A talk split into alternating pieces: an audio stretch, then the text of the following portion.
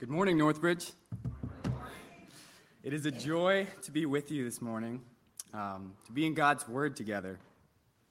I'm so excited to, to speak today. We're in Philippians, and uh, we're going to dive into this letter that Paul wrote.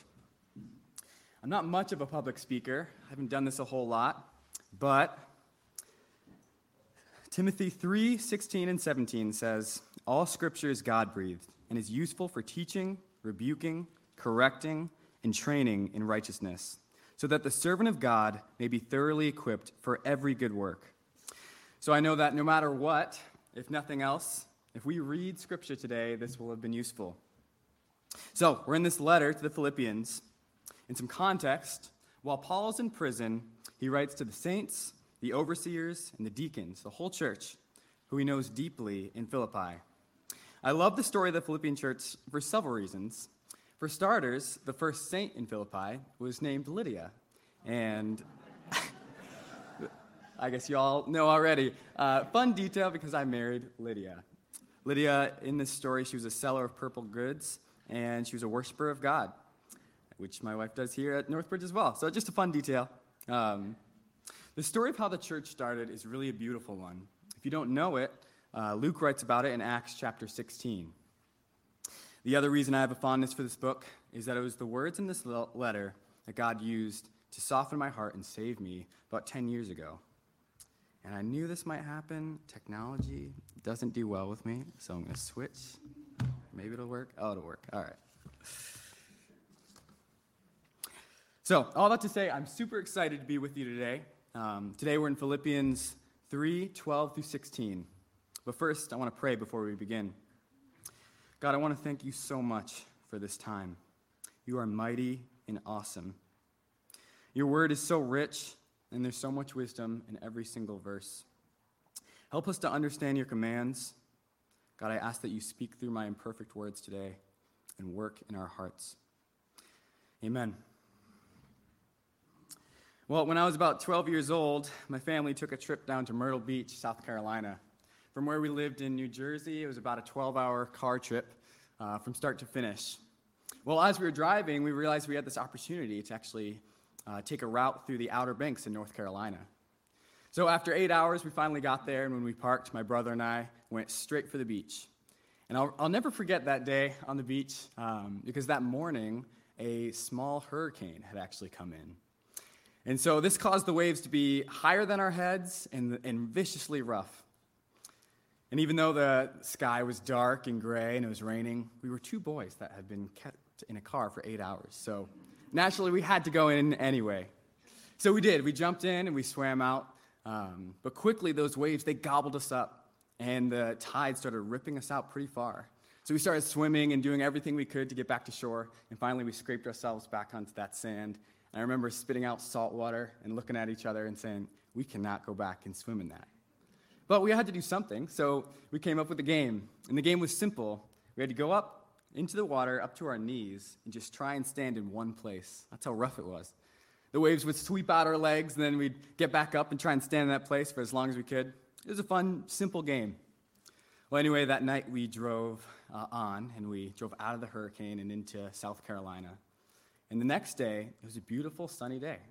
So again, we went straight for the beach, and as we looked out, it was a totally different scene. The waves were almost non existent. There's one here or there, but that was it. It was almost like a lake. So we went out and we swam, and uh, we got to the point where we could tread water. That's what we always like to do. We started talking about what careers we might have one day, or how he hates fish, or our trip. Um, this, this, that, and the other thing. Um, so, anyway, a couple hours later, we started looking at the shore, and we tried to find our stuff, and we realized we couldn't see it. We then looked further, and we couldn't even see our hotel.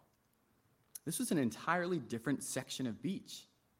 We then realized we had drifted a good two miles down the coast. Needless to say, we learned a valuable lesson about undertow that day. So, question what went wrong here? What went wrong? We didn't have a goal. So, why do I tell you this story? Because in the text we're studying today, Paul is concerned about the importance of our goal. He doesn't want to see the church drift In fact, next week we'll find out that he's brought to tears just thinking about those who don't stay true to the goal.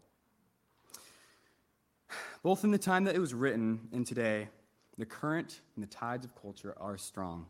The world offers countless avenues for distraction. So let's see what this passage has to say.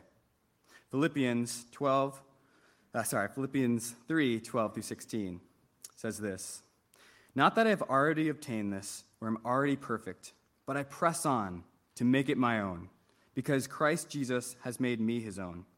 Brothers, I do not consider that I have made it my own, but one thing I do, forgetting what lies behind and straining forward to what lies ahead.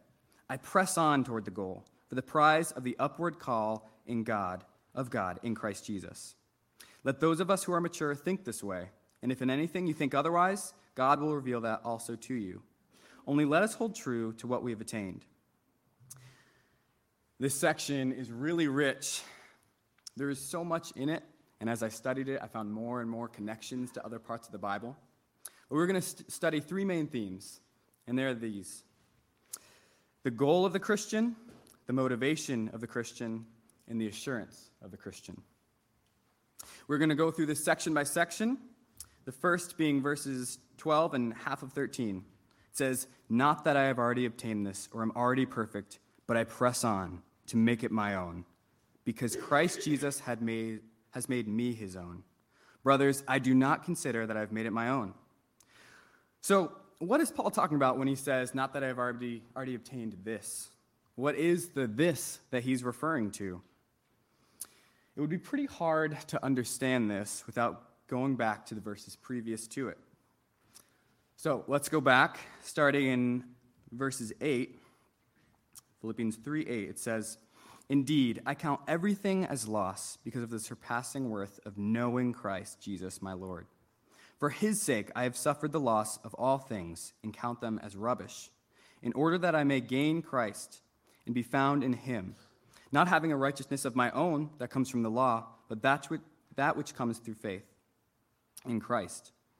The righteousness from God that depends on faith, that I may know him in the power of his resurrection and may share in his sufferings, becoming like him in his death, that by any means possible I may attain the resurrection from the dead. And then he says, Not that I have already obtained this, or am already perfect, but I press on to make it my own. So the this that Paul is referring to is knowing Christ.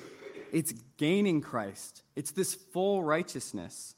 It's sharing in Christ's suffering, becoming like him in his death, and resurrecting from the dead. In short, the goal is to imitate Jesus.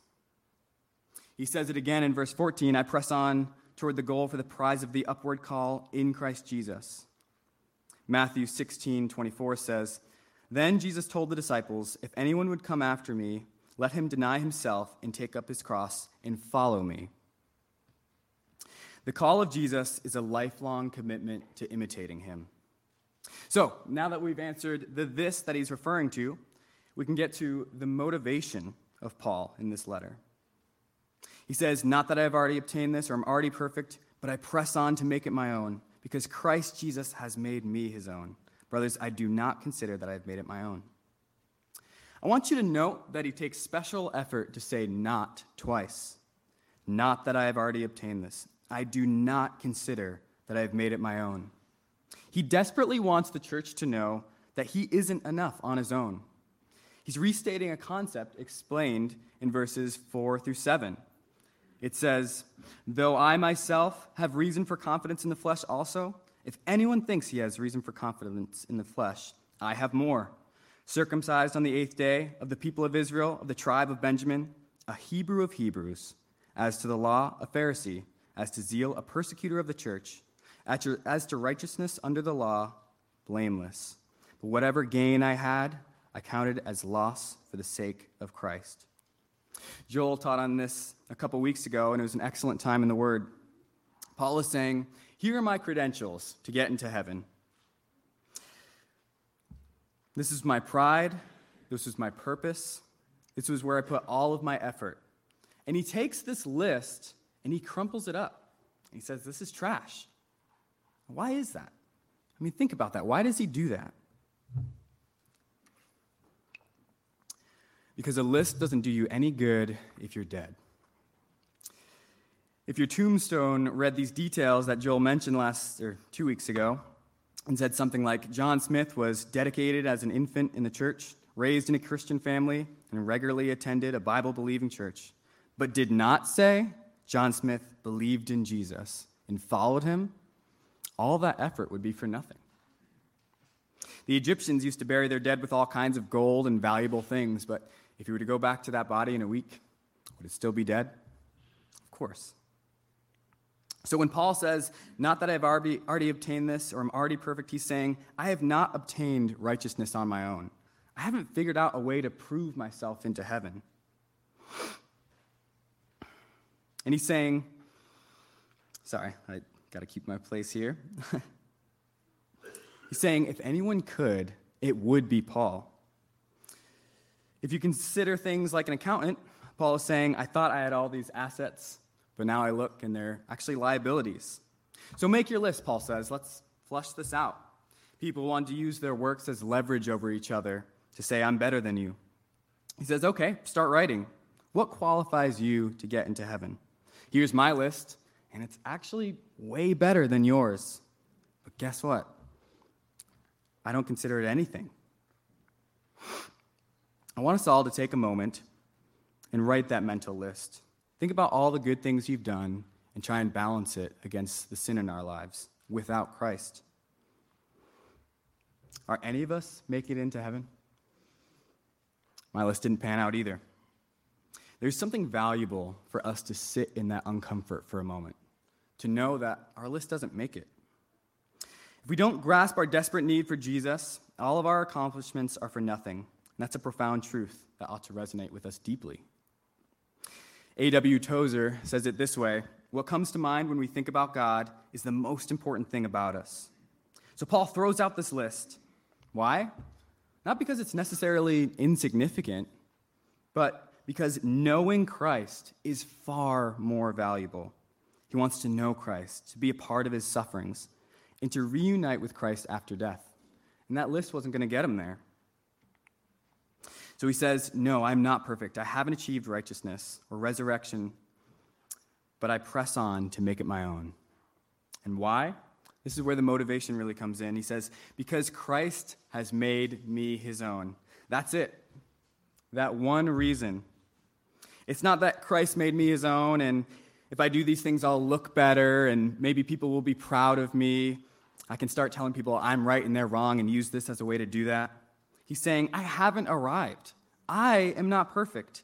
I haven't made it on my own.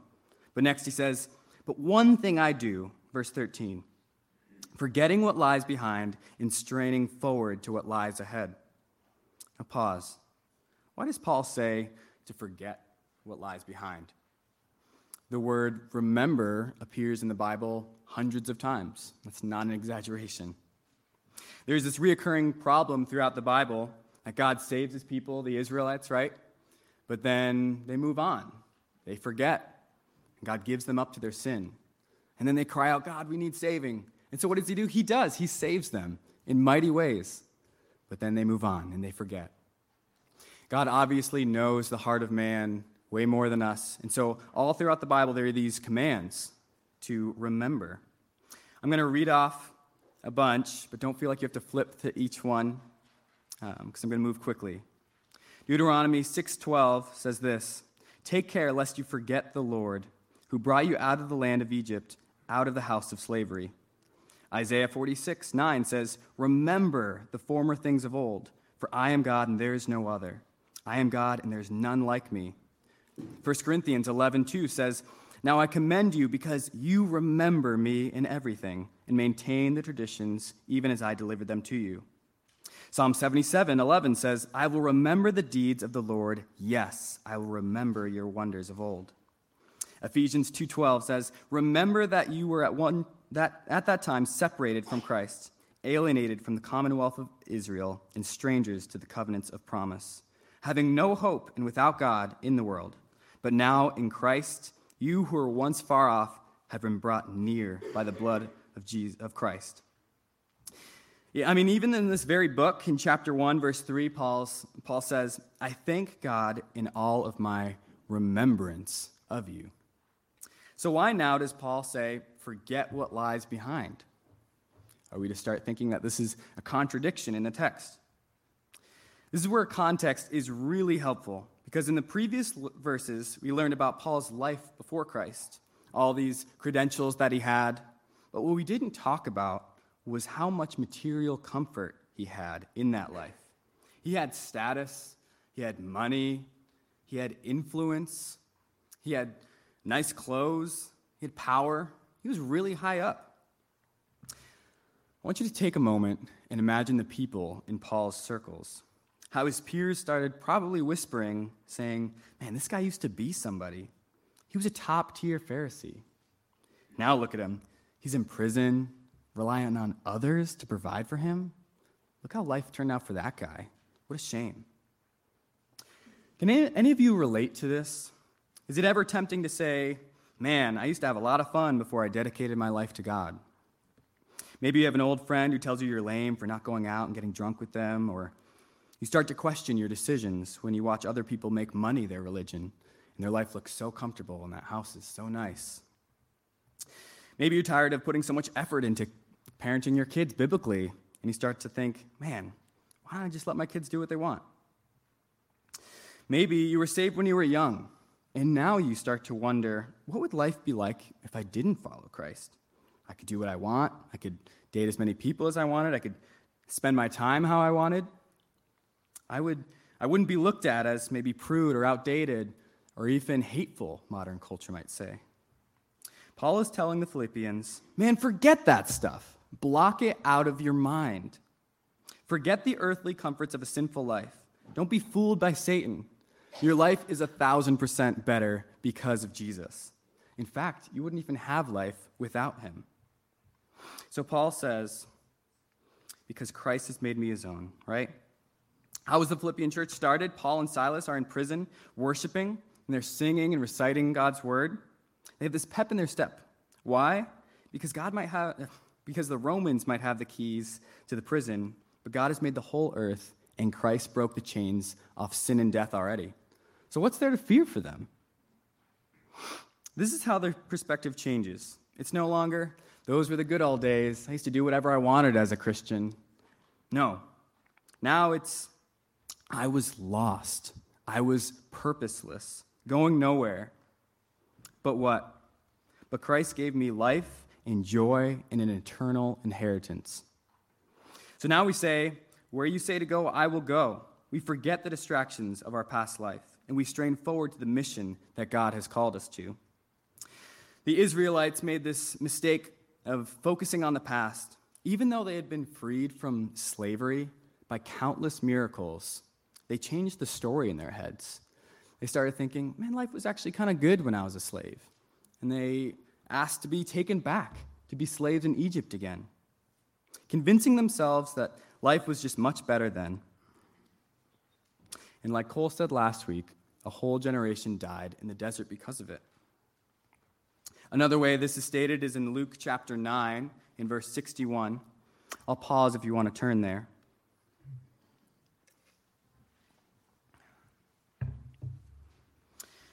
It says, Yet another said, I will follow you, Lord. And again, sorry, this is Luke chapter 9, 61, if you missed it the first time. I will follow you, Lord, but let me first say farewell to those at my home.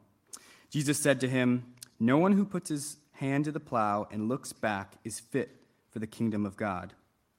Now you might be thinking, Isn't that a little harsh? Can't he just go back and say goodbye? But let's keep in mind that this is Jesus. These are the words that are divine.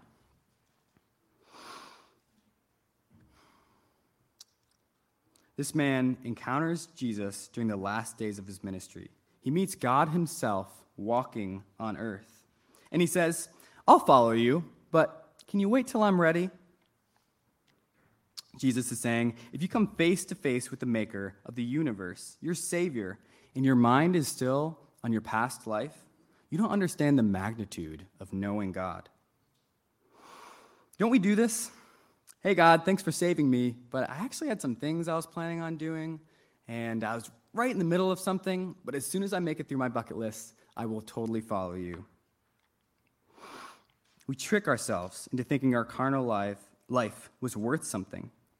Don't be fooled. Forget what lies behind. Strain toward what lies ahead. Paul writes, remembering what Christ has done for him and the wonderful inheritance set for him, but forgetting those earthly comforts. Next, we notice in this that there's this releasing and there's a grasping here. We are in one action to forget our past distractions and strain forward to what God has called us to. This is extremely active language, and that is no accident. The words in this section are strain and press. You think about the word strain, and it's used to describe unusually great effort or to stretch to an extreme degree. This is difficult work. The Olympics are a fantastic example of this. These people are so focused on this goal to win this medal that they do everything they can to get there. They wake up at strange hours in the night to train. They're measuring their food in grams or ounces. I, I don't even know what that's like. Um, they're shaving their legs so that one little hair doesn't slow them down through the wind and through the water. I remember we had a uh, event for the middle schoolers and high schoolers, and at the end, we had ice cream. As leaders, we were like high fiving each other. This is a slam dunk because everybody loves ice cream, right? I remember as the table was just packed full and all the kids were waiting for their ice cream, I looked across the room and I saw um, Aiden and Donovan Goodwin, and they didn't look excited at all. In a way, they almost looked disappointed, and I thought, this isn't right. Like, kids should be excited about ice cream. So I walked over um, to them and I was like, hey, the ice cream's free. You can go for it, you know? And they went on to explain to me that they actually cut out sugar for the whole month with their cross country team because they had a meet coming up and they were just that dedicated to the goal. I remember thinking, I love it. What a great example of this. Jesus gave us the ultimate example of this focus.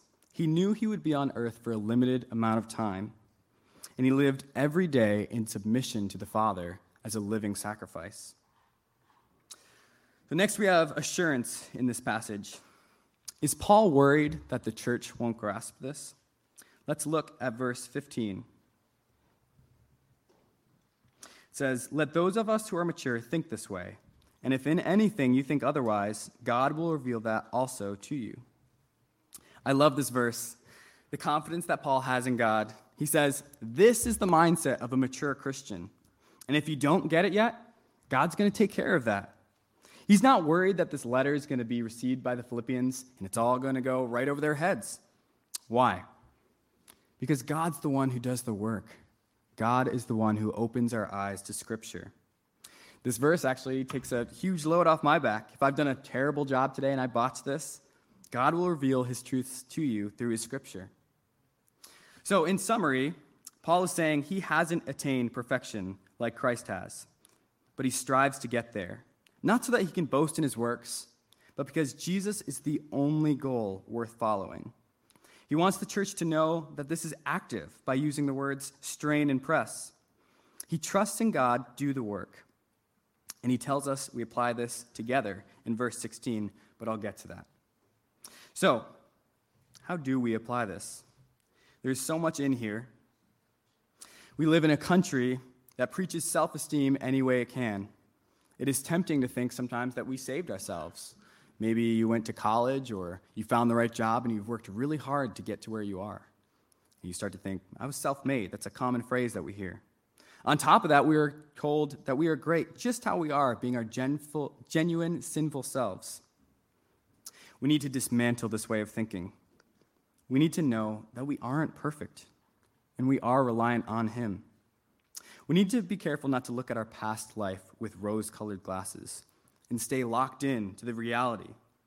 The reality that our past life was rubbish before Christ. We owe all to Christ. Because of this truth, we strain toward the goal. And Paul's very clear that goal is imitation and unity with Jesus. This starts the second we are saved. We live in a space full of competing goals. It can be easy to drift in the waters of this world We've talked about this idea before here at Northbridge of neutrality, that there is no neutrality. You're either being pulled into sin and culture, or you are clinging to God's truth. Next, we see that our pursuit is active. It affects everything the way we use our time, how we operate, our resources, our relationships, everything in our lives. Do we think of faith in this active way? How do we press? Or do we drift through routines day in or day out? Are we quick to cut out sin like an Olympian cuts off even the littlest hairs so that they aren't slowed down? The Bible says if your left hand causes you to sin, cut it off. So we strain in life, and we see that this is up until death. Notice that we read Paul say in verse 10 that I might share in his sufferings and become like him in death. This actually confronts a framework in our hearts. What is missing in this? We suffer, we strive, and then death. What's not here? There's no idea of coasting here. There isn't a portion of life about taking it easy and living for self. This is interesting for me personally because I actually I love passive income. Jesus encourages investment in the parable of the talents. Proverbs encourages leaving an inheritance of some kind for your grandchildren. It can be very tempting to idolize a life of ease. But we have to ask is that in the text? And the clear answer is that it isn't. We have to push the finish line back further than when our 401k kicks in. That time of true enjoyment is after the finish line, it's on the other side of death. I'm in the construction business, and there's this builder who did top notch work. He built houses from the ground up, a lot of them literally by himself. As a young guy in the trade, I really look up to him. He's got the knowledge, the experience, and the equipment that I'm looking to get. But this year he drew a line and he said, I'm done building houses. He's in his 60s and he told me, Kevin, I've got to retire from building so that I can go into ministry. I've always wanted to do it, he said, and if I wait, I'm afraid it'll be too late. Earlier in the year, he was getting his finances in order, and he told me, I'll sell my house if I have to. He really just wants to savor this last portion of his life doing ministry. Now he's got a job uh, or an, internship at a church, and um, I think he's the only intern I know that's in their 60s. What a great example of striving until the end. You might be wondering okay, to run the race, to run towards this goal, do I need to get into full time ministry? And the answer is yes. That's what believing in Jesus means. But it doesn't mean that you need to get a paid job with the church. I want to make sure that's very clear. Many of us go through life thinking that we could do God's work if we could only get into that nonprofit, all the while missing what God has for us right now with the people around you. Some moments, Paul is preaching. Other moments, he's making tents, swinging a hammer, or sewing however you make a tent. Other moments he's in prison, but he says, In whatever lies ahead, I press on to be like Jesus. If you're under 18, you have a unique opportunity and you have a limited amount of time with your siblings and your parents. It might seem like forever now, but this is actually one of the most difficult places to do ministry. Why? Because you're in a shared home. You're in each other's space. You're sharing belongings. You see the most vulnerable moments in each other. But I'll never forget, my fourth grade Sunday school teacher told us if you can't serve in your own home, how can you say you're qualified to serve in missions anywhere else? I remember that stung. And I want that to stick with you guys. It's an incredible opportunity as you're in this space with your siblings. If you're a mother, you're not only sharing this intimate space, but everybody's looking to you for their personal needs.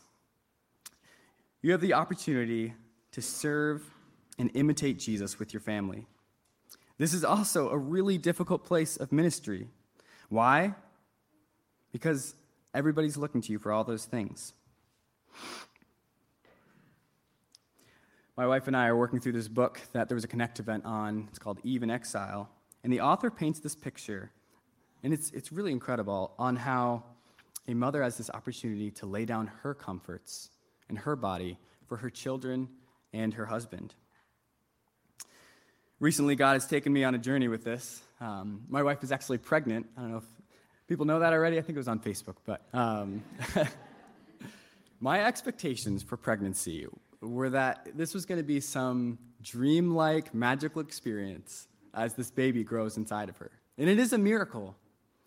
But instead, in the first trimester, she was sick to her stomach and stuck to a bed. Now that we're in the second trimester, her belly is rapidly expanding, which means lots of pain and uncomfort. As her husband, I don't want to see her go through this. And this was really hard. I started thinking, this is no good. But then we apply this text and we see this incredible privilege it is to imitate Christ by sacrificing her comfort for this little child. What a great picture of Christ's love for mothers, as mothers. As fathers, we need to have our eyes set on the goal of imitating Jesus. Our biggest mission every, in everything is to shepherd our family towards God. That needs to be at the top of the to do list every single day. If you're an individual who works, we need to realize that God has given you the work to do with your hands and your lips. The command to strain forward toward, towards the goal of imitating Jesus, it hasn't changed. This can be challenging when you're thrown into an environment where everybody around you has a different worldview than you. But we have to have our minds set on the bigger picture. We are called to suffer with joy on those tough days at work. There's this guy I know in New Jersey who has this high level corporate job, but he actually chooses to take the bus every day so that he can witness to the people around him on that bus. What an excellent way to press into what God has for us every day. So, next we have the application of assurance. Paul says, Jesus has made me his own, even though he isn't perfect. We need to know that this isn't conditional. Paul isn't working to earn the love and righteousness, he's working because Christ has given him righteousness and his love. We often think of grace as something that covers our past sins, but here Paul is showing us that grace covers past, present, and future. Maybe you love what Christ has done for you, but the moment you fail to live up to his calling, you start beating yourself up and you fall into shame. Paul is saying, I know I'm not, imperfect, I'm not perfect, but it's the grace of Jesus that allows me to move forward. Who remembers flip phones? I remember I got my first flip phone that slid and had a keyboard, and I thought, whoa, this is so cool. What I didn't realize as I was texting people is how many words I actually didn't know how to correctly spell. Lots of embarrassing moments followed that as my friends are like, hey, that's actually not how you spell that. LOL. well, what came after that? Autocorrect. Now all of a sudden you're sending out words like superfluous within seconds. You look like a genius. In a way, Christ is like our autocorrect. We strive, but as we do it, we do it imperfectly. But it's the blood of Jesus that covers us and makes us righteous in God's eyes. So, lastly, our final application is in verse 16. It says, Only let us hold true to what we have attained. How do we live out this imitation of Christ? We do it together. Paul could have used singular language, but he didn't. He says this is a group task. We are to link arms and grasp this new life together. I think this is something that Northbridge is doing really well. And I'm, I feel so blessed to be a part of a church that is excited to get together, to encourage each other in the Word, to pray for each other, and Paul is really, he's really encouraged by the unity in Philippi. And so I just want to encourage you in this. Keep doing these things together. Keep each other close to God's word. Keep praying for each other. Keep sharing the needs and loving your brothers and sisters. If you feel like you aren't plugged in, God calls us to be a part of the body. I would love to get to know you, and we'd love to see you in a small group and be part of the church family, to join us in imitating Jesus and holding true to what we have attained. Northbridge, I want to thank you for sharing in this short study with me. It was a joy to talk to you about God's Word. I'm going to pray over this time that we've had together, and we'll end there. God, we praise you for being the author of everything. God, your Word is so rich. We thank you for your Word. We thank you so much for Jesus. Help us to hold tightly, God. Hold tightly to you. Forgetting our past distractions, Lord, we just thank you for the grace and the blood of Jesus and the church that you've established. God, thank you for working in our hearts this morning through your Bible. Amen.